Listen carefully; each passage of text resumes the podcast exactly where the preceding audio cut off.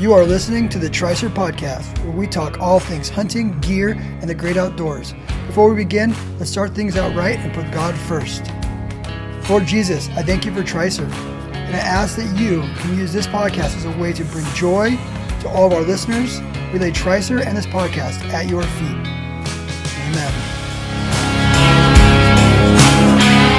Amen. All right, another episode. This time we got Gavin Swinson from Gila Monster Outdoors. Super cool dude, super cool company, small company starting out, doing videos, doing all kinds of filming, all kinds of hunts, making some really cool films that I really enjoyed watching. And he's been a Tricer customer for a pretty long time now, it's like a few years. So it's been nice having a relationship with him. And I love a good hunting story. And I'm intrigued by the whole filming thing and what you're doing there, because I've started trying to film and I've decided that I'm just not going to be able to film unless I pay someone to film for me, because it's just, I can't do both. And I feel like it ruins my hunts.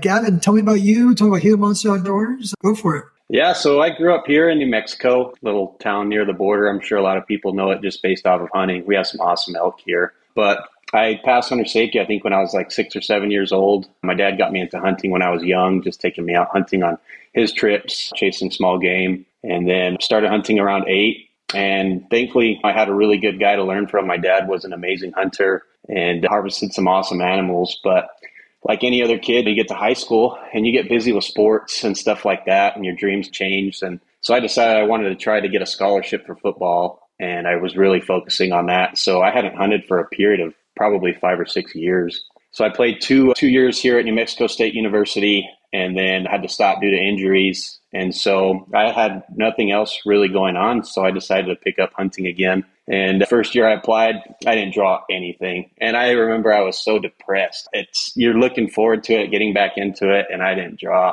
anything. And the following year I put in for some elk and deer, and I drew elk archery. So had no idea at all what I was getting myself into. Thankfully, my dad and uncle had done it a lot. So they were giving me, giving me some pointers and stuff, but I'd never been in the mountains in September. I'd never heard a bugle in my life up to that point. So it was something completely. Oh, yeah. And so I draw awesome. This tag. And I, dude, I didn't have a bow. I didn't have binoculars. All the camo I had didn't fit me anymore. I didn't have a backpack, no boots, nothing. I was like, what am I going to do? But so I started looking on Rockslide, watching YouTube videos, just taking in knowledge as much as I could, and looking online and shopping. And so I got myself just the necessities that I needed, and that was it. I bought some nice camo and some boots and some binos, because that's what everybody said. And that was that pretty much took up all the money that I had saved up. So thankfully, my uncle's about the same size as me, so I was able to use his bow. So that was really nice there. But yeah, it was crazy. I had four months to prepare, and it felt like every day I was trying to figure something out for elk, like looking online, listening to podcasts, just everything I could possibly do. And so it, it, it just is crazy. How big of a bull did you kill in your first elk hunt? He was, I was supposed to kill a really big bull. Oh, you seriously killed one? I did. I got one. Oh, uh, dang, it was the dude, second I I was to last day. Joking. No, I got one. Oh, it, it, it, it wasn't very easy. It was the hardest hunt I think I've ever hunted in my life, just because I wanted one so bad. But the, the, when we drew, so me and my cousin applied together on the same application, and so we both drew. And so he had hunted elk before, so I'm going in this whole time thinking that I got someone with me the whole time. But his best friend was getting married in Ohio, so he wasn't going to be there for till the last few days of the hunt. And so my dad and my uncle, we drove up there. And we drove in five miles. We set up a tent, a cooler, ice chest full of food, some waters. And they said, all right, figure it out. We'll be here in ten days. And so they left oh, me out way. there by myself. And I had never been out in the mountains by myself before that point. And it, it was just, it was a shell shock for me. You're in the woods by yourself. You don't have anyone to talk to. I was seeing animals. I passed up a small five by five, the I think the first or second day. Just because I was like, let's see what else is here. And then a couple of raghorns. I actually saw the biggest deer of my life, like thirty yards away from me. I was sitting water the first couple of days, and I took a nap about noon, and I look over to my right, and there had to be, he's probably like one eighty to two hundred inches, just big, solid velvet buck, just standing thirty yards to my right. Couldn't believe it. Got him on video, and that's what started the whole ordeal. But my cousin came up, and we were going to sit some water the last few days in the evenings. and then hunt hard in the mornings. So we sat at these two tanks that were probably a mile apart. And the plan was, if someone gets a bull, we're going to meet in the middle at the side-by-side and wait till dark so the other guy doesn't get messed up. I'm sitting there reading a book in the blind, and I, I look up and I see a, a nice seven by seven coming in. And this is the first real big bull like I've ever seen in my life. So I'm shaking real bad, trying to stay as calm as I can. And he gets into about forty yards. So I draw my bow back in my blind, and I'm getting ready to rise up and take the shot. And all these cattle just come busting through the tank. And so I'm sitting there, what the heck happened? Like, how, why did these cattle just come running through the tank like that? So I'm sitting there angry and frustrated. And I look over to my left, and my cousin's walking towards me, shaking his hands up in the air like this. And I'm like, you got to be kidding me. So he got a bull that night. So we almost doubled up right there. And we went, we walked back, and it got dark, tracked his blood as far as, it, as we could. And we didn't want to push him because it was so late. So we decided we'll come back in the morning and, and we'll track him. So we dropped him off in the morning. It was the second to last day of the hunt. And my dad was like, I'm here. Let's just go see if we can find something. So we climbed up this one ridge, and I was seeing bulls, but they were like three miles away. And for me at the time, that just seemed way too far. Like, it just wasn't possible. And so we ripped a few calls, and lo and behold, we got a, a bull to reply to us. And he came walking up this ridge, kept responding to us, uh, which I'd never had. It was the first hunt in New Mexico, so it's pretty hot. And I'd never had a bull respond back like that this whole hunt. So I was getting excited, and I could see him once he got on top of the ridge through the tree line. He was only like fifty yards away most of the time, and I could see his butt, or I could see his antlers moving through the trees, and I could never get him to come in. And I told my dad, I was like, you know what? It's the second to last day. We got a bull down there. I'm just going to, I'm going to go give it a shot. So I dropped my pack and my binos, and I just went to stalk him and see if I could get a shot. And I worked through the trees and got into this circular opening on the ridge. And I'd seen something out of the corner of my eye, and there was just a tree shaking. And I could just hear his rack raking that tree. And I, my eyes got big, and I started shaking like crazy. So I, I get to where I can get a shot. And there was just tree limbs everywhere. And I was like, I can't get a shot on him. And so I got down on my knees to see if I could shoot under him. And there was two logs of a trunk like this. And right in between them, I could just see his vital spot. And he was thirteen yards from where I was sitting. So I drew back, and it was like paper testing to me. I was like, it's like a paper test. I'm going to shoot him like a paper test. So I let it fly, and that was it. I double lunged him. He fell forty yards from where I hit him, and that was it. We had two bulls in two days. So a lot of work, but oh man, I, I he's not big, but definitely my favorite harvest, that's for sure. So that just like I have, I'm friends with Dylan Deets. I don't know if you listen to that podcast. Mm-hmm. It took him ten years to finally kill a bull. Like, you got in and opportunities a bull, like you got ruined. No wonder oh, yeah. you got so hooked on hunting, dude. Like, you got out there. One thing I can say too on the sitting water thing, I feel like that is such an underrated thing now with like Western hunting, especially New Mexico and Arizona. Choke points and sitting water, like, it's, if you sit there long enough, you're probably gonna get an elk. I just went hunting with my son, and he missed a pretty decent bull opening day, and then we got our freaking butts kicked the next seven days. It was yeah. we got soaked, it snowed on us, and we just got our butts kicked on a late season hunt. But I swear to you, if we would have sat on a couple of these ridges and just sat there for the, we would have killed an elk. That's the way like, it is. I, it's like they, a guarantee these animals are going to be moving through here. It's a saddle on a ridge or a watering hole. The problem is, do you have the patience boring. to do it or not?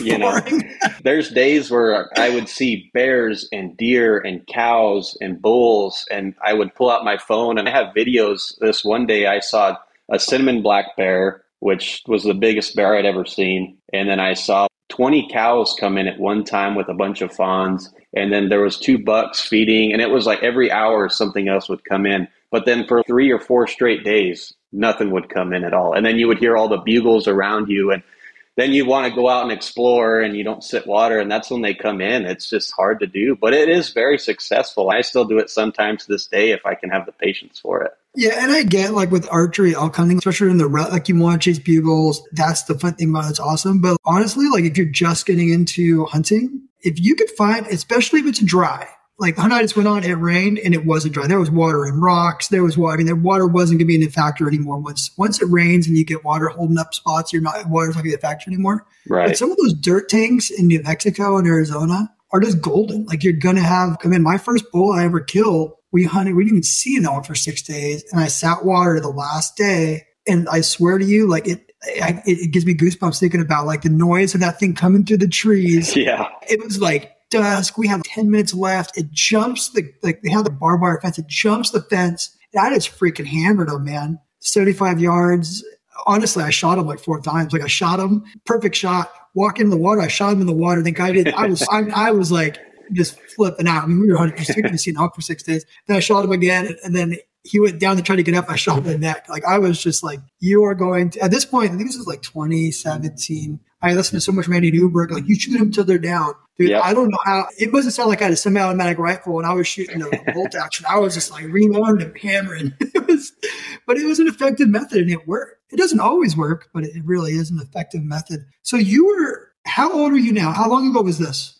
So I'm twenty-five now, and I think I got that bull. I got that bull when I was twenty-one. So I was twenty-one okay. years old, and that was the first time that I'd ever drawn elk, and I'd never, I'd never seen a bull before this hunt, just because I was never there looking for them.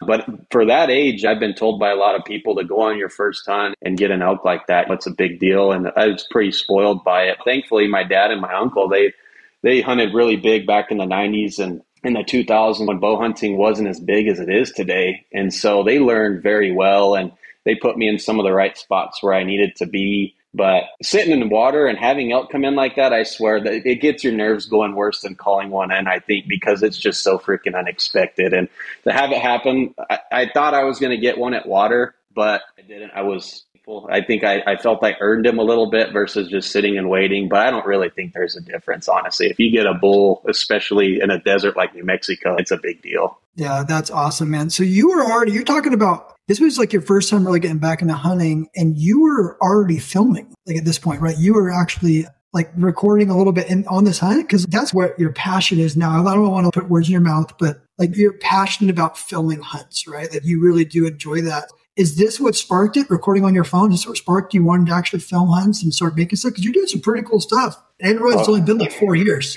No, thank you. I appreciate that. But no, this hunt is what gave me the bug to start filming. It's what the, when I was telling you how those, all those animals were coming into the tank, I was just pulling out my phone and just recording them. I'd, I'd have videos that were like five to ten minutes long of bears just walking in and watering and does running around. And, and I even filmed a stalk. It was the worst filmed video you'd ever seen in your life. I had my phone in my pocket just so that you could hear the bugle and I could hold my bow. But it, the, what really got me into talking to the camera is I had been out there, I think, eight to nine days before I had seen someone straight. And I was seeing all this cool stuff. And I got to the point where I was talking to myself. And so I started videoing myself like, hey, I saw a couple elk today. Like, this is what kind of went on. And I just kept doing that. And once the hunt kind of started o- or once the hunt was over, I told myself I should just start filming everything. If you're not doing, I'm not doing it to get famous by any means at all. I do it because I love it. But one of the other reasons I do it is because my grandpa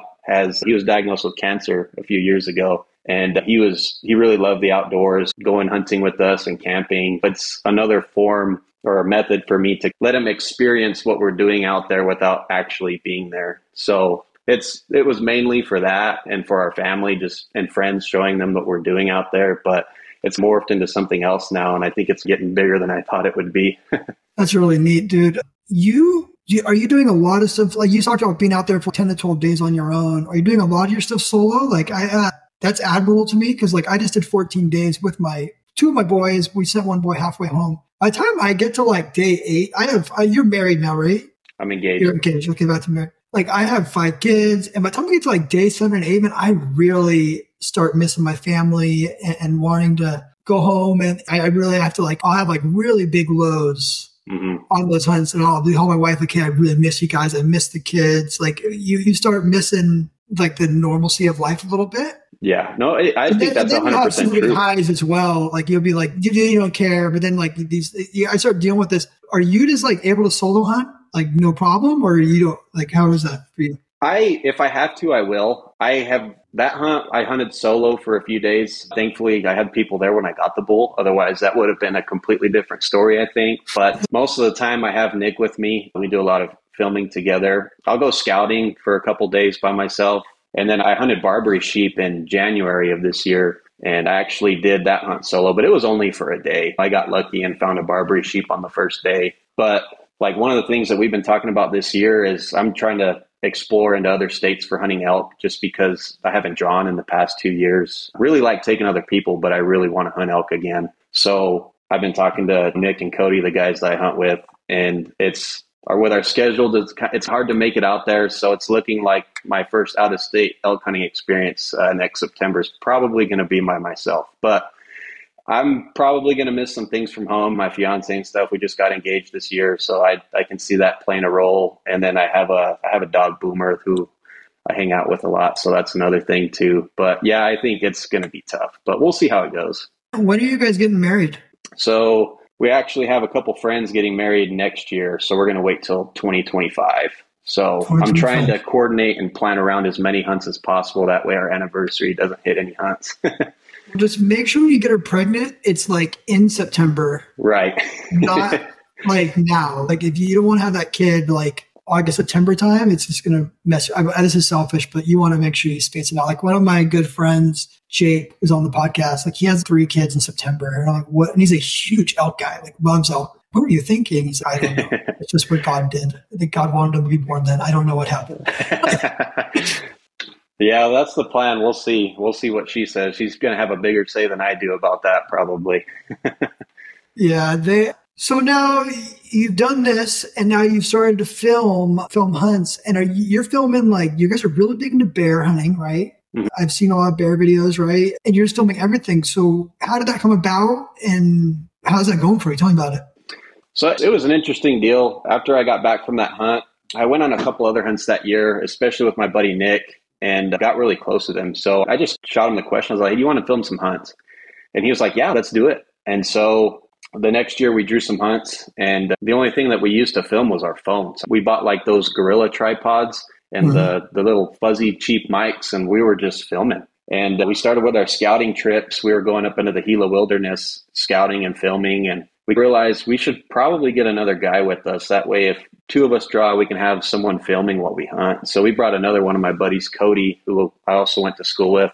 And so it became a group of three. And we filmed a couple hunts that year, had a lot of technical issues with the phones. You're using Onyx, your phone's dying, you're filming, your mics are getting ruined from all the weather. And then you put it together once you get out, uh, outside the hunt on your laptop, and the quality just looks absolutely terrible. And so we really wanted to invest into the gear, but it's hard to justify spending a couple thousand dollars on really nice camera equipment. And so we were just trying to roll with what we had for the first year, produce all our films and post them on YouTube and just see how they did. And we were pretty surprised with the results. We're getting pretty good views. And so the Last year, we decided to upgrade to GoPros, which was a mistake. I love them. They're very handy, but goodness gracious, that you just can't really capture the moment. And we had so many good shot opportunities, but you just can't zoom in with the GoPro. We missed a ton of footage. And of course, we're learning. We're trying to we're trying to film and not be autonomous, and then also filming our family members' hunts and trying to get them involved somewhat to make an interesting video. And then learning how to be quiet while you're filming and still capture content, and just try to make something different that people don't have. That was one of the biggest things. And then this year, Nick and I, we'd saved up a little bit, and we both got some really nice Sony mirrorless cameras. And we've been shooting everything for this year on those cameras. And we just finished editing two of our elk hunting videos from this year. And I mean, the The quality, the shots we have, the the film, how they came out, it, it's just phenomenal. It's really come together. That's awesome. So I went out this year and I bought, I'm filming right now, it's on like a Nikon Z thirty. Mm-hmm. Sweet little camera. But the difference between using this camera and my phone, night and day. Like when you yeah. use a real camera, it's like night and day for picture quality. It just looks better. The iPhones are pretty great. Like I have whatever, the fourteen Pro or whatever. Yeah. It's a sick camera for what it is. And honestly, laziness like takes in a lot of time. Just, I'm just going to leave the camera at the trunk or in my tent and just use, because it does add weight. And then I'm talking to, to Limitless Outdoors. And if you follow Justin Colton, yeah, Limitless, they filmed all their hunts up till this year on like the handy cams. So I bought one of those handy cams, and it has the whole like gimbal built into it. It's pretty sick. Yeah. Um, and I started trying to film some stuff this year, but like you said, like trying to basically guide my children and film and be the content guy for Tricer. It just, like, it almost was rooting for me. I was like, I can't do this. Yeah. I can't film and do this. So I'm intrigued by filming. I just don't think I can do it myself. I like what you're saying, like you almost need a third person. Like on this last week, we went to Arizona. We we killed eight coos deer. Should mention it now. My kid killed a pretty good buck. Probably like that was a nice buck. It was nice. Yeah. My seventeen-year-old missed, I don't want to say Boone and Crockett, but I wouldn't throw that. The biggest coos deer I've ever seen in my life. The total package, giant G twos, just came around. The main beams touched, almost touched, didn't touch, but they almost touched. Giant four or five inch kicker off the right. Wow. Buck of a lifetime. And he didn't kill it. But on that hunt, I brought my buddy Cade from Matt Hunts to, to take pictures and film for us a little bit. Not film the hunt necessarily, but just be there. And it made it so much more enjoyable for me. It's just not my, I'm just not good at it. You must have an eye for it. I've seen you guys' stuff. It's so good. It's hard to have an eye for that. I've always, let me take a picture and everything's just centered on there and click, grip and grin. And like I right. said, you've got this stuff and it's, you've got B-roll and you've got the shots are from over the shoulder and angled. It just looks really good. Like, where does that come from? Just naturally you're artistic like that? Or it just, you can't just give somebody a camera and do it, is my point. Like, I, I cannot do it. I'm just not that guy. It's hard. It really is. Even with the GoPros, when you're trying to maneuver and keep good footage, get it, like peek over people's shoulders and stuff, it,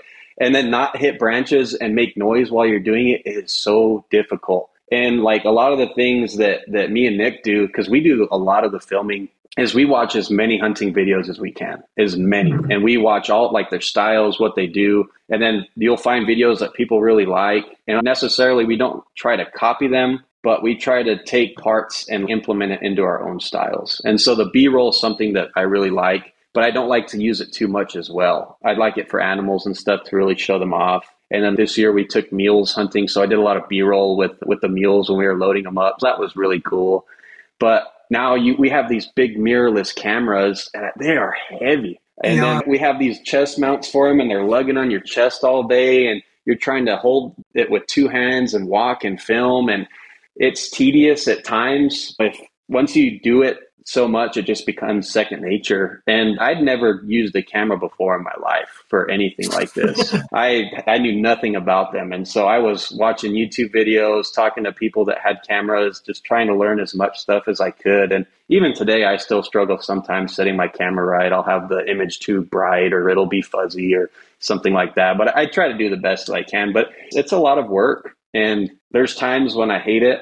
Don't get me wrong. If, if I'm filming myself, most of the time I'm okay. But my dad, for example, we went, we took my younger brother on a hunt and he likes to glass and he hates driving and my brother can't drive. So I'm trying to drive, I'm trying to film, I'm trying to glass, I'm trying to do this. It's times like that where it, it gets to be a little bit of the pain of the butt, but we're getting used to it. We're figuring out new ways to film. And for example, we're going on a Barbary sheep hunt this weekend. So thankfully, I'm going to have Nick with me. So I'll get to guide my brother and my dad around a little bit and have Nick filming and I can film as a backup. So we work around it the best we can. But a lot of it in the beginning was just we got lucky with good stuff. And but now our, our more recent stuff has been something we've been trying to research and get really good at.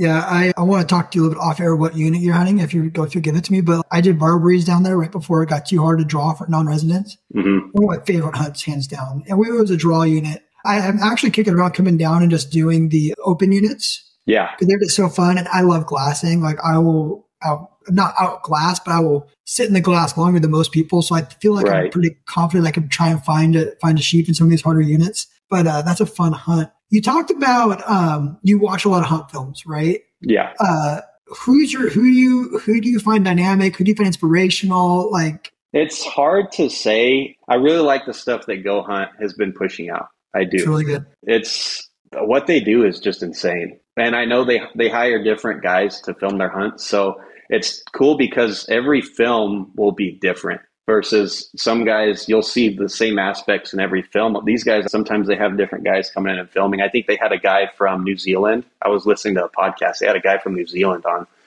And it's just, their films are phenomenal. They are so good at telling a story and capturing the hunt. And one of my favorite things is they capture how hard the hunt is. And not a lot of people are able to do that. Not in fifteen minutes. Yeah. They hunt. So do you, uh, I have a little bit of a relationship with Luke Dusenberry.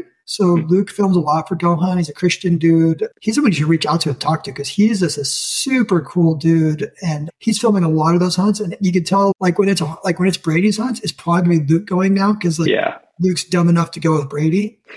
And so it's it's that's a whole nother thing too. Is like, there's a lot of like hipsters that film. Mm-hmm. There's no way they're gonna survive hunting with me. Oh no. They're gonna be they're gonna be I I quit, dude. Like on this last I'll I started going like hypothermic. Like we got, we, the snow all melt is snow like four to six inches. And then it melted and I didn't have a rain pants on and it, it freaking seeped into my socks. I had like two inches of water in my boots and I started like shivering. Like I didn't make, I had to make fire. My kid's like, what's wrong with them? Dude, I'm serious. Like, I, like, like I don't joke around. Like I'm pretty, I consider myself like a gritty person, a tough person. Mm-hmm. And we had to make a fire and dry our stuff out. And I could not, there's a lot of filmers who just be like, yeah, screw this, man. I'm out of here. So, oh yeah, a hundred percent. It's there's a difference between filming and like the way I see it is I think this is this has to be the toughest filming there is because most yeah. of the productions, movies, T V shows, whatever you're doing, it's always a set environment. You're going through the mountains, the weather's changing, the sunlight's changing. You're going through the shade. You're hiking in some of the probably the worst country ever,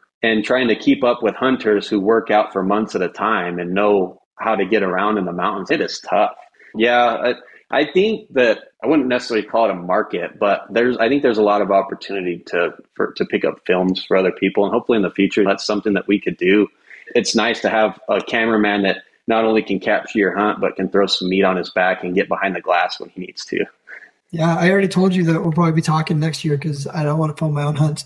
Um, a couple of people who I really enjoy watching, obviously on Dread Limitless, those guys are Christian dudes who just, they, those guys... hunt harder than like most people like would well in their lifetime in a week. I mean, they do some crazy stuff. So those guys are fun to watch. None less love what they're doing. I love what Grady's doing. I think Brian has a way of showing of showing a story mm-hmm. and, and really bringing you into it. And also like he's very descriptive with like pop outs and points and like he brings you into that moment, right? These guys are hunting right. for fourteen days and then they're putting it into a twenty minute film, which is crazy to think of. Right. Right? There's a lot that goes into that. So I like Brian's stuff. And then someone else who I don't have a relationship with, Stone Glacier has some really good hunts. Yes. I love Stone Glacier's hunts. I feel like they have some of the, I do love Go Hunts too. Go Hunts are phenomenal. I watch all their stuff, but I really like Stone Glacier stuff too. They have a way of filming that this is really natural, which I like these. And I think Go Hunt and Grady Limitless do the same thing. You guys as well. It's like, it's almost like you're there and it's not a production. I, mm-hmm. I don't like a production, right? And I think we've,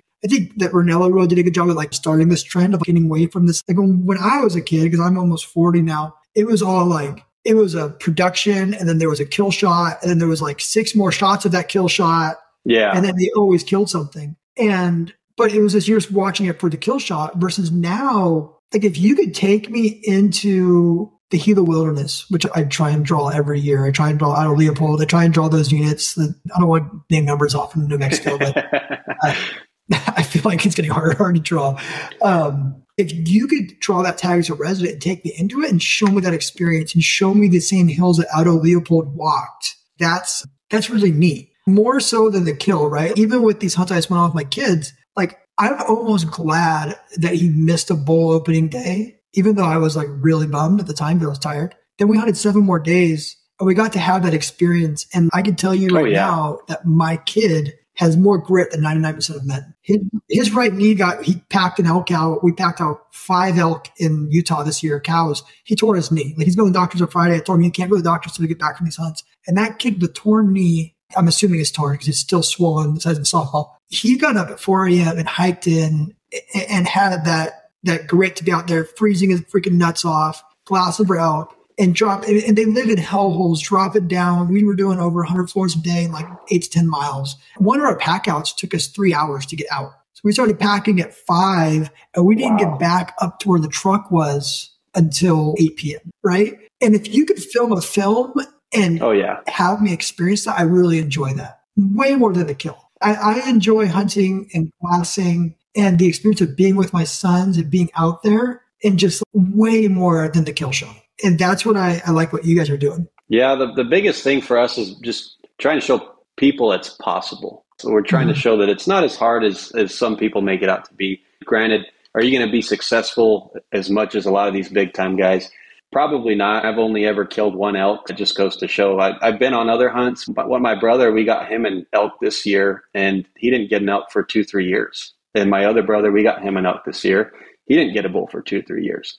But they go on these hunts and get to see that it's possible. They work hard. They persevere. They're in places that they never imagined that they would be in, hiking miles a day, learning to work hard. And not only that, but have a good time hunting and enjoying time with your family. And capture that for our viewers out there. I think it does a lot of good for the hunting community. That's awesome. How into, so what is your jam? I feel like your jam's bears, but I'm wrong. Like is, Me? It, is it bears? What, what's your thing? I love bears. I've never gotten the chance to shoot one. I almost did this year. I drew on a sow, but her cub was still with her. So that kind of sucked. For me, I love oryx. It's one of the funnest hunts, I think, in the U S because you're hunting antelope, but they're a lot bigger. And the environment they're in is just insane. And I think they're some of the most beautiful animals that we can hunt here in North America, and they're insane. Um, so off, off-range oryx, then. Oh, yeah. They're, they're a blast. And then elk. Oh, everyone loves elk. Everyone loves elk. I love elk. But if I was going to pick one thing, it'd have to be oryx. And if you, if I was going to say you put in for one hunt here in New Mexico, it's that's what it's got to be. They're fun. You have the whole month off range, and they just taste amazing. Do they? And so I, uh, I've seen them off range in my Barbary hunt. I really want to do, that's a hunt I wanted to do as well, put in for that and do it. I put in for it every year on range. I don't know if you heard, I had a podcast a few months ago, and the guy actually drew two oryx tags in one year. He drew a on range oryx tags. He made it seem like the almost like dove hunting when it comes to hunting, because on, on, ra- on White Sands, it was just like you drive out. He's like, he said they go like a mile out and people are just off the road shooting oryx. Yeah, uh, that's crazy. Off-range thing's intriguing. Like when you go on range, you get your pick of the litter because mm-hmm. I think most of the time you only have two to three days to hunt them on the entire yeah, hunt on that, that on that range. So they don't get pressured a whole lot. And then, hey, that's also where they were started was on the missile range. But off of the missile range, there's still times where we'll see twenty to thirty oryx in a herd, and I'll pass them up as well. They're out there. We try to capture it as much as we can in our videos, but it's most of the time you're in that flat land and they're three miles away and you can't even tell what it is on video, but you know what it is. Yeah. It's uh when you see one, like I, I've had them at like eighty yards. I've had them multiple times on some sheep hunts down there. Mm-hmm. Uh, they're just wild. They're a wild animal, and they've got like the grays and the stripes and the whites, and then the giant, I guess you call them horns on those animals right now. They're just, they got the eye patches. They're a really cool animal, really cool critter. And they're big, man. They're like one hundred yeah. pounds or something. They're not like, it's not an elk, but it's not a deer. It's, yeah. it's like right there in between those two. It's maybe a cow size. It's a, I, I would know. say so. It's like a cow, maybe smaller. I don't know. It's in that range. It's a big animal. And they're pretty. And I really want to get one and have one like on the wall behind me right here, just the hide. I don't really care so much for I have the Euro, but the hide is just slick looking. It's beautiful. And then I didn't do it with mine, sadly, but they, they'll take the tail and like work with it. So it's like the long tail and you like pin it to your wall. I think it's just one of the coolest things ever. And I, I don't know why I didn't do it, but I it, it's neat. I hunted in Argentina in twenty sixteen or seventeen. And really cool ranch house. And the owner, it was just like, he's like a world-renowned big game hunter, right? Trophy hunter. They they hunt different down there. These guys, people, only people hunt down there have a lot of money, and it's all trophy hunting. And but in the room where you ate every night, there was a, a zebra pinned to the wall. Wow. It was bitching. And I'm like, man, I would love to oryx. And that's it. Stuck with me. That's why I want the oryx like that, just pinned on my wall somewhere. My wife probably won't be stoked on it. I'll reach out. I'll just tell her I'm going to put it over our bed, and then hopefully I'll get it somewhere else in the house. Yeah. But uh, she's, we're actually building, I'm in my new office right now. We're building a whole new Tricer studio. And she's like already planning on moving everything in here. And I'm like, no, no, it's got to stay in the house. So when I can see it, I can talk about it. I like having my critters in the house. We only have, well, my boy is a big shoulder mount guy. My boy has a few full mounts in his bedroom, my seventeen-year-old. I'm, I like Euros. I think they're neat. They're um, clean, cool. And they don't take up room. room the shoulders are awesome. Mount. I have one deer that's shoulder mounted, but all, the rest of the stuff I've harvested, it's all Euros. And I think the oryx Euro is pretty neat looking. I'll gotcha. have to send you a picture of mine after this podcast. Yeah, when I go to, I'm going to Sonora in January, and the buck that we're taught, I, I want to shoot a buck over one ten. Mm-hmm. That buck is probably going to get shoulder mounted. But again, it's a coos deer. and they're so small. Like a bull oh, yeah. elk is, you need to have at least twelve feet of ceiling. Like if you put a bull elk into an eight foot room, like just my office is just eight foot ceilings. Like you already put a bull in here, where you have to start at the ground and have it go, they're just on top and they stick out four or five feet. They're just a very big animal. Oh, they're ginormous. Um, so are you keep talking about your bow. Are you just strictly bow or do you rifle hunt as well? So I, as of right now, I typically, all of my deer and elk hunting is archery. The oryx I got last year, I really wanted to get them with my bow because the previous two, I was in bow range, um, but it just didn't seem possible. And I ended up getting one with the rifle. Barbary sheep, the way how tough it's getting, antelope, we, we're mainly doing archery just because we're trying to give ourselves a higher chance of drawing. It's not so really? much that I'm addicted to it. I am, but I just want opportunities, and what, whatever's going to give me an opportunity, I'm going to go for it. Yeah, that is the trick, right? Is that like the muzzle, I think the muzzleloader thing, which is getting reined in right now, it got blown out of proportion, but like late season archery, like non-rut archery hunts and muzzleloader hunts are a lot easier to draw. And there is this crazy effect where everyone's putting in. And I, I don't know, did New Mexico, New Mexico still allows for the ballistics or everything, right, on the muzzleloaders?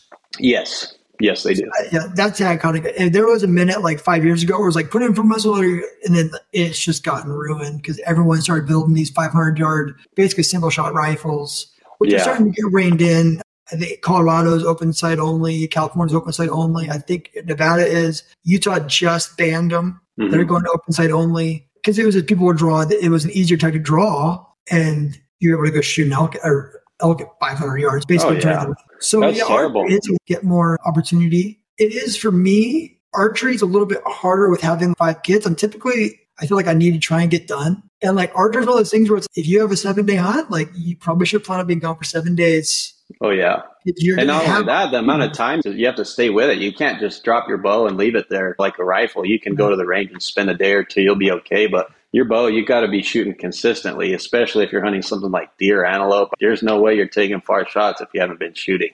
Yeah. So it's just, it's time consuming. It's a hobby. I think archery, just shoot, having a bow is a different hobby outside of hunting on, in, in its own. And, and it, it's expensive and it's hard to give yourself the time to shoot it as much as you need to. So yeah, I, I get that one hundred percent. Yeah, those barbaries, man, that would be a very hard hunt. I shot mine, I think, four hundred thirty yards. That would be a very hard hunt with a bow. More so not if it was one ram, but most time it's not one ram. Most time it's twenty or thirty. Yeah. Yeah, they're all together and they have eyeballs like this side of base, size of baseballs. And they could just, they just, man, you get within, most times you get to five hundred yards, you're okay. Those things, they just pick you up and see you. Plus you're hunting and I, I, I have an idea of where you're hunting down there. It's just open.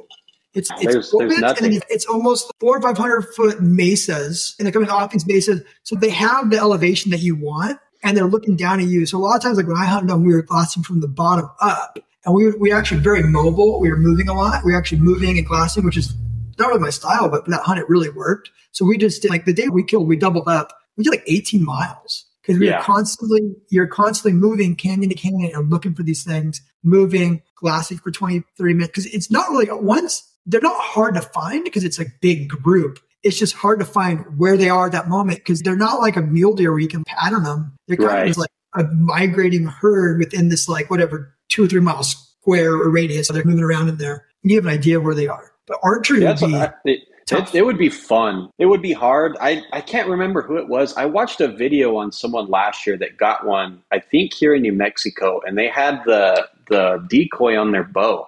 And yeah. that's how they got theirs. But we actually, I went scouting two weekends ago and I located two rams that are in a place where you could bow hunt them. So it's very possible, but you just got to spend the time and, and get lucky trying to find some that are going to be in an area where you could throw on a good stock like that. But they're crazy.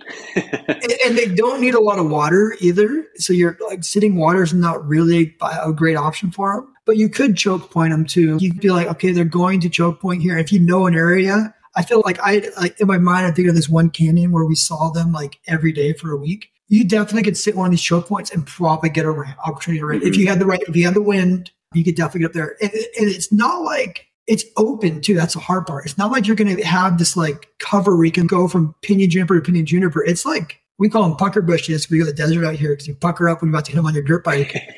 It's like these puckered bushes that you can see through. That's all there is. And then rocks. Yep. And it's so loud. But it is. It's not like you can just like creep. It's not, you're not walking on dirt. It's like shale rock. It was a gnarly, it was a really cool hunt. I want, I put in for it every year and we have enjoyed it since. I actually put my, both my boys and myself in, all three individually, just because if one of us draw, it would be such a fun hunt to go back and do it. I had a blast on that hunt. It is. It's it, the way I see it is it's like you're hunting mule deer, which I love. You're doing the same things. You're glassing, trying to find them, locating them, but in, they're moving all day. It's like they don't stop, especially around this time of year when it's cold. They're moving and feeding and they don't stop. And it, the funny thing is when you get close to them, you can hear the you can hear them bleeding and knocking rocks and, and all that. It's a blast. It's a completely different hunt than anything else that's out there. Yeah, it's a, it's really fun. And what's funny is like when I was hunting for them, I did all this research and it's like, oh, they call them piss sheep. They taste like crap. I thought that my wife thinks it's the best animal we ever had. It's like a sweet meat. Like if yep. you don't like that, you probably just don't like game.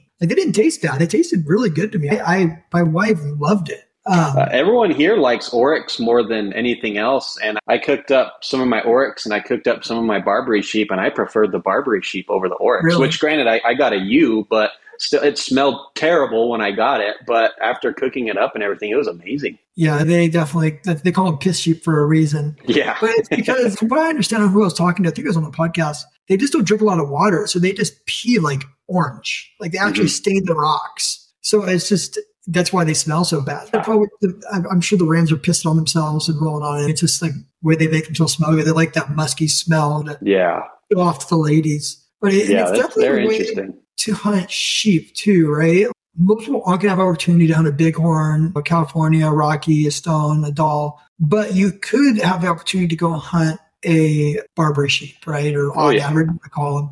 I feel like you guys call them Barbary. Texas calls them odd ads. It depends um, on who I'm talking to. If it's people from Texas call them oddads, so I'll tell them it's an oddad, or here we call them Barbaries. But yeah, I mean, you can hunt Barbaries every year if you wanted to. Texas, it's hard to find and not spoken about a lot, but there's some over-the-counter opportunities. There's ranches that you can pay to go on. And then here, the, they have the draw here in New Mexico, and they actually just increased the, the tag numbers. So yeah, it's got, still difficult. It a few years ago. That's why we haven't really drawn. So that's good. Yeah, they increased it pretty good this year and added more hunts. And so there's that. And then we have the over-the-counter opportunity as well. And that's awesome because you have the entire year to go chase Barbary sheep. So if you have other hunts that you have, you know, you can try the over-the-counter option whenever you have time. And then also another thing, too, is if you don't successfully get a Barbary sheep on your draw tag, you can then hunt the over-the-counter units with your tag. So that's pretty cool, too. Really? I didn't know that. That's really mm-hmm. neat. Yeah. And, and another thing I like about New Mexico and some of these exotics is you can hunt them in March, February. Yeah.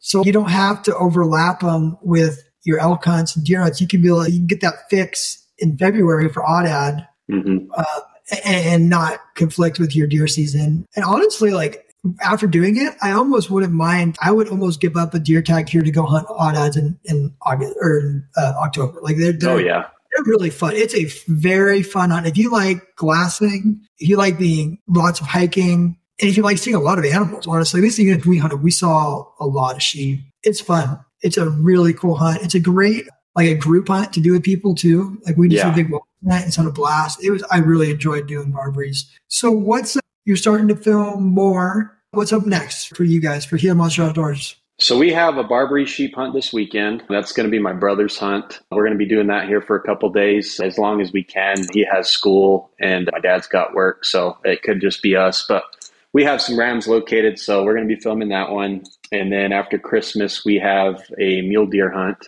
for my other brother. They've been hitting it hard. They drew all kinds of tags this year, just completely unfair. And so then... It's like a January archery hunt then, right? Yeah, me and Nick drew drew coos in January. That's oh, the last two weeks January. of January. Yeah, so January, it's going to oh, be an archery coos deer hunt. Yeah, it Never hunted them. I've, I've seen them. I've always wanted to hunt them, and we've been in this unit for a little while now, seeing them and where they're at, and this year we decided to put in for it, so we're going to give it a shot.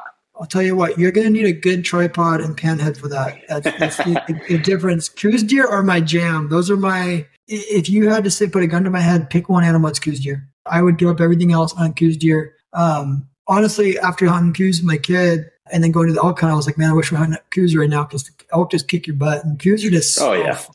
And why'd you Your start content on Instagram from Kuiu's deer has been getting us so freaking excited for that hunt. Like, we are just waiting for the days to go by. It seems like it's a blast. And when you get one, it's not like you're carrying three hundred pounds of meat. You no. can throw the single Kuius over your back and you're done. Yeah, it's not. I made my boy, my boy carried down his own on this last time. Yeah, you're probably looking, like anyone who tells you they shot a small one because they just wanted the meat, you're full of crap. They weigh, like, you might get thirty pounds on one of those things. They're not big.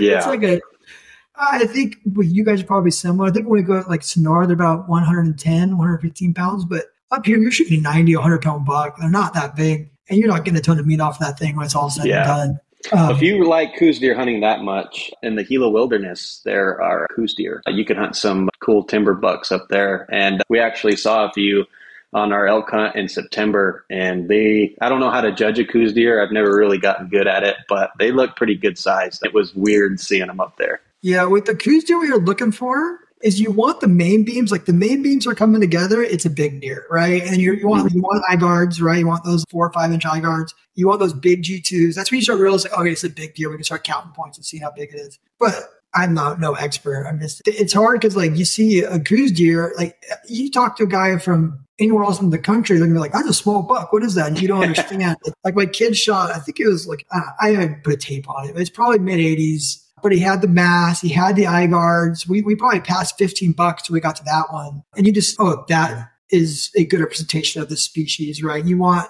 you really want what you want a three by at least. Right. And typically a four by is a lot harder to come by. They don't really go for it. Most of them it's a three, a big three. That's what you're looking for. You're looking for that mass, looking for the, the main beams to come together, get that four to six inch gap right there. And they won't be beyond the ears either. You'll get them like out to the ears, the thirteen to fourteen. They always look like real baskety to me. Like the, it just yeah. looks like a big basket on top of their head. Is what. But they, yeah. the, the mass, they have a weird mass. Like it's just crazy. It's just, I, the ones that we've been seeing anyways, they're just different. They're different. They're really cool. And the cool thing is too, I'm not, I like with Kuiu, you can just shoot one that's cool too. Cause they're like, we killed a buck in a, a unit that nobody, it's supposed to be a terrible unit. We killed three bucks in two days. This is, I don't know, it's twenty twenty or something. Wow. And the buck my buddy shot was just a big fork. Like he was a fork, but he had like seven inch eye guards and he had no teeth left. He was an old buck. So he just wasn't going to, he'd never be more than a fork, but he had these eye guards that were six, seven inches. The eye guards almost went as tall as the main beams. It was really neat. It was fun. It's fun to shoot a deer like that, right? Just something different. And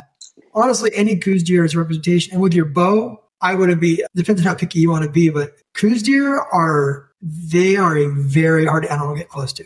Yeah. Those deer are very hard to get close to. We, where we hunt, we got this one unit figured out in Arizona, and we probably see forty deer a day. We were seeing bucks every day. And one of the last mornings, I glassed up these, this little buck, another buck, and then there's just a bunch of does. And all of a sudden, here comes this lion into the canyon. And he comes in, and it's and then we're like four hundred fifty yards from this lion. And he's on his back, and he's rolling around and doing huh. the whole game. It was really cool to watch. I didn't get any content because I, I suck. I had the I had the all and had the whole thing. And then all of a sudden, this cat goes over this canyon, and you just hear, and this deer, or like, like a company of quail of just deer, just, or this cat just killed kill a deer. And Jeez. I try to get some friends to run it. I have some friends over there that. Run dogs and our mm-hmm. houndsmen. No one wanted to drive down and, and hunt those. So those, dude, those units tear you up, and they got that cat's paw in them. Every single you push thorns. I had a thorn in my finger, and it felt like I, I like almost I don't know what like a, I don't want to say a pimple, but it's like my finger. I'm like, man, there's something in here like a splinter. And I keep a week later, I freaking pop that thing, and over a quarter inch cactus nail came out of my finger. And they live in places where everything bites down there. Really fun. So you got that. You could probably be filming spring bear, right? We don't have spring bear here in New Mexico. We do. It's a draw, but we didn't draw that this year, sadly. But we're going to try to look for some other opportunities to fill our schedule. We'll do some javelina hunting, I'm sure. Mm-hmm. And then we always go turkey hunting. So we'll probably try to hit that, do a little bit of fly fishing up in the Gila. That's always a nice little break away from everything. That, yeah. yeah. So that's what we do in the springtime for now. Um, Next year, we're after this year, hopefully everyone likes our stuff that we're putting out, and we can experiment with some different states and uh, different style hunts. So that's what we're looking forward to this year, though. Nice. You you enjoy turkey hunting? I do. It's I think it's elk hunting. I know a lot of people say that, but it is. You're calling an animal in, which is uh, it's a blast. When you get animals to respond to you and they come running in, it, it's a lot of fun. We go up every year with the family. Um, we'll go to this place uh, near Silver City, New Mexico, go call some turkeys. And then there's a big lake there where we'll go trout fishing. So you get a little bit of everything all in one shot. We'll stay for two weekends. So it's a good time. That's awesome. Yeah, it's I've done it. I've never killed a turkey. I've had I've called them into people, and people kill them with me. Mm-hmm. And I've called them into my kids. I called them into friends. I have them kill them. It's just I, I don't know why. I know people just love it, and I'm like, man, like to me, I'm just like, this is boring. It's boring, and yeah. all of a sudden it's not. It's, it's boring, and all of a sudden there's a freaking turkey there, and it's, it's the most exciting thing in the world. So it's I get that people get so hooked on it. It's hard. Like here, people have a hard time because a lot of people hunt off the road, and I. It's not that they're not there. They just they don't respond to calls. Oh yeah, they they just don't respond to calls off the road, and they think it's the hardest thing ever. We'll go fly fishing back into the Gila five ten miles, and they'll be gobbling everywhere. And you we called two gobblers right into our camp. Like it's you just got to get off the road and hunt them like elk, but no one wants to do it because it's just a turkey. So you you talk about are you guys doing a lot of backpack hunting and backpack style trips? Yeah. So most of what we do is backpack hunting, especially elk. Okay. We we're doing a lot of backpack style hunting, and then we're we did we've done a little bit for deer. I think the Kuiu's deer hunt this year we're going to try to do like uh, camp on back and just stay very mobile. And then like even my oryx hunt, we didn't backpack. We were walking through the desert doing things that typically people don't really do. And A, we do it because it's fun and you get to see some good scenery. But B, we're also trying to do it while we can before we get too old because time freaking flies. It does, dude. I, I said I'm. almost thirty-eight now, and it's the first year where I've slowed down. Like my left knee is just killing me still. Like it's uh it, it I'm like, man, I just I drive my body like I stole it. Like mm-hmm. I will I will roll out of that freaking tent every morning and hunt my butt off. I'm to the Glacier an hour, half hour, an hour before sunrise, and I'll just go until there's nothing left in the tank. But this is the first year where I'm like, man, this is uh this is harder than it used to be. No, it I'm is. not jump, I'm not jumping off rocks. I'm bracing myself coming off of rocks. I'm not. It's just. It's harder than it used to be. Oh, it so definitely is. Definitely, it's, it's, I definitely want to get them in and do it before you can. It takes a toll on your body, even for me. We came back from. We were in the Gila Wilderness on mules. We went, I think, nine miles deep this year, and just had a crazy hunt. But I think I did all in all from scouting through the summer and that hunt. I probably did anywhere from five to six hundred miles, and my oh body my was just shocked. I was tired.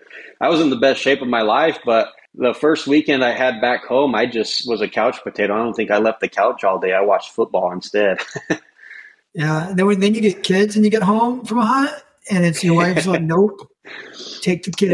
Yep. I got home last week. I got, I rolled into town at two a.m. on Thursday. I had to go to work the next day, my, my day job. And I got home and I had those kids all weekend and there was no laying on the couch. It was like, yeah, my four-year-old, yep. even my whole hunt, dude, my four-year-old, like, doesn't know how to FaceTime me. He's just FaceTime me the whole time I'm on the hunt. I'm like, Dad, why are you talking like that? Because I'm on it. Stop, stop, stop, stop calling me. I want to FaceTime. No, I can't FaceTime. He's like, what's going on? Oh, that's awesome. Yeah, I, I'm yeah. looking forward to the day that happens. That's really cool. Yeah, it's it's it's a whole, I wouldn't trade it for the world. It's awesome getting them out there and doing it. And then having them all get older, like my ten-year-old's on deck now, right? He'll be hunting next year. He should draw some. He has a points now. He'll start drawing tags in some states, and it's awesome. Hitting that hour mark. What? Where can we find you? Where's your content at? Tell us your Instagram, your YouTube, all the stuff. Yeah, so you can find us on pretty much all social media: Instagram, Facebook, and TikTok. It's just at Gila Monster Outdoors. Same thing for YouTube. We have a YouTube channel there with some good videos and stuff. But yeah, that's those are all the places that you can find us. And if you guys want to message us and learn more about New Mexico, just feel free to shoot us a message. We've been trying to help out as many people as we can. Awesome, dude. Gavin, this was an awesome podcast. Some great stuff. I'm excited for the stuff you're coming out with. And uh, let's do it again. Why don't you guys go kill a Barbary and let's do it again in the spring and talk about that Barbary. You, you're a fun podcast, dude. Go follow him on Outdoors. Go watch their videos. Just some normal dudes out there trying to get it done and not making mistakes and killing animals and just giving you the real deal. So it's, I recommend them highly. And thanks for coming on, bro. Let's do it again. Awesome. Thanks, Drew.